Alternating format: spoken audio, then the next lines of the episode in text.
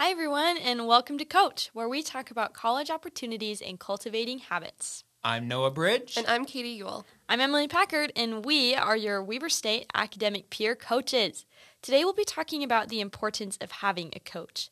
Many of us have had coaches that have impacted our lives. When I think of a coach that has helped me, my mind turns to one of my high school volleyball coaches.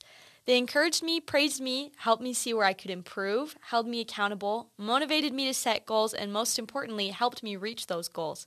All in all, I'm very grateful for the coaches I've had in my life. That's neat, Emily. Those are a lot of fantastic things that your coaches did for you.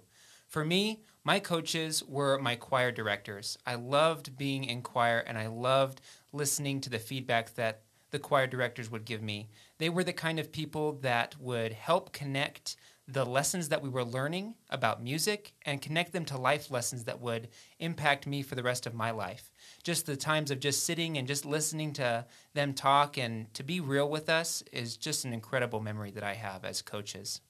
I love that, Noah, and I love what you also shared, Emily, and I think those experiences really demonstrate what we as academic peer coaches are here for during your college experience. So let's begin to break it down and touch on a few reasons why you might want or need a coach during your Weber State experience. Perfect. So reason number one, encouragement or motivation. It is no secret to us that college is hard. Trust us, we have been there and we currently are there.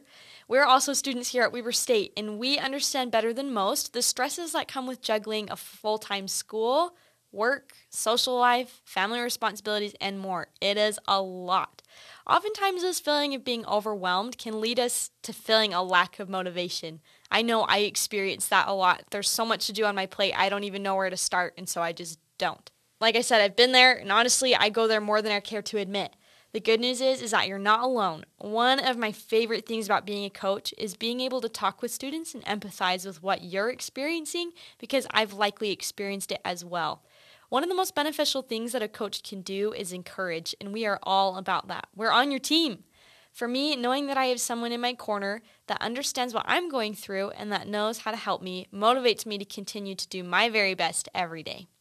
The important role of a coach is not just to encourage, however. We also help you identify some of the things that may be holding you back from doing your very best.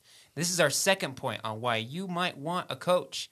When you schedule an appointment with us, there are a variety of topics that we can meet about. We mentioned some of them in our last podcast, but some of them include time management, how to overcome procrastination, test taking, dealing with test anxiety, note taking, and much more.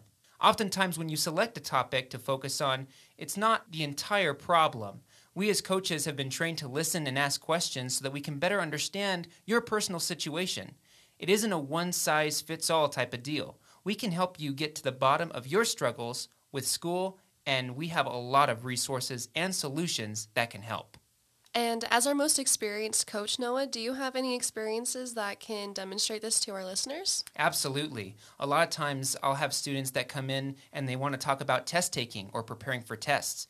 And some of the questions that I ask them is, um, well, what is your current study plan? How do you prepare for tests? And the more that we talk about test taking and preparing for tests, they oftentimes will basically mention that, you know, I don't really have a study plan, or I haven't really been studying except for the last minute. And that ultimately leads to talking more about time management, time management being more of the focus.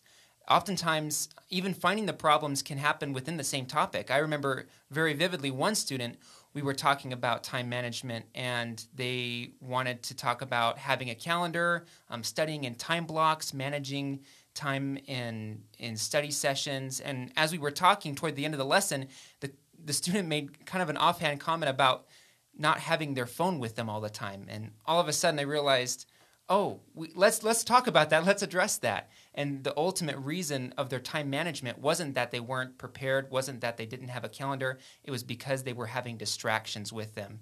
So just being able to find what really is the root of the problem is really helpful. And sometimes it takes a second person, which is what a coach does. That's really awesome, Noah. Thank you for that. That's a great example of how meeting with a coach helped a student. Now, finally transitioning to our last point, having a coach can help you set goals, make plans to achieve them, and help you stay accountable. We understand that change is hard, and we want to help you set reasonable and realistic goals that work for you and your situation. Almost more importantly, though, we will help you set out plans to help reach your goals. Have you ever heard of the saying, if you fail to plan, you plan to fail? Well, I can tell you that is one true statement. If we don't make specific plans to help us reach our goals, odds are we will never get to where we want to be. We can help you implement important plans to reach your goals. And finally, sometimes we all need to know that someone will be following up and keeping us accountable. We are happy to be that person for you, and as you start this process of achieving your goals in college. Eventually, this accountability buddy can be a friend or family member, but as you get started, we are definitely here to help you. Lastly, we want to help you adjust as needed. Not every goal or, or plan will be successful. I know, shocker, but we can help you adjust as needed and find the best fit for you. Dang, Katie, what an awesome point. You two really know your stuff. Maybe I should book an appointment with you. I'm feeling the same way, Emily. Hopefully our listeners are too. So, what are you waiting for? Head on over to the Weber State website, find the A to Z Index, and look for us on Academic Peer Coaching. You can follow the steps on our webpage to schedule an appointment with us, any three of us. Thanks for tuning in today, guys, and we'll leave you with our quote of the day. It's from former President Barack Obama, where he says, "Don't be afraid to ask for help when you need it. Asking for help is not a sign of weakness, it's a sign of strength. It shows that you have the courage to admit when you don't know something and to learn something new." Thanks for tuning in to Coach. Until next time, Wildcats.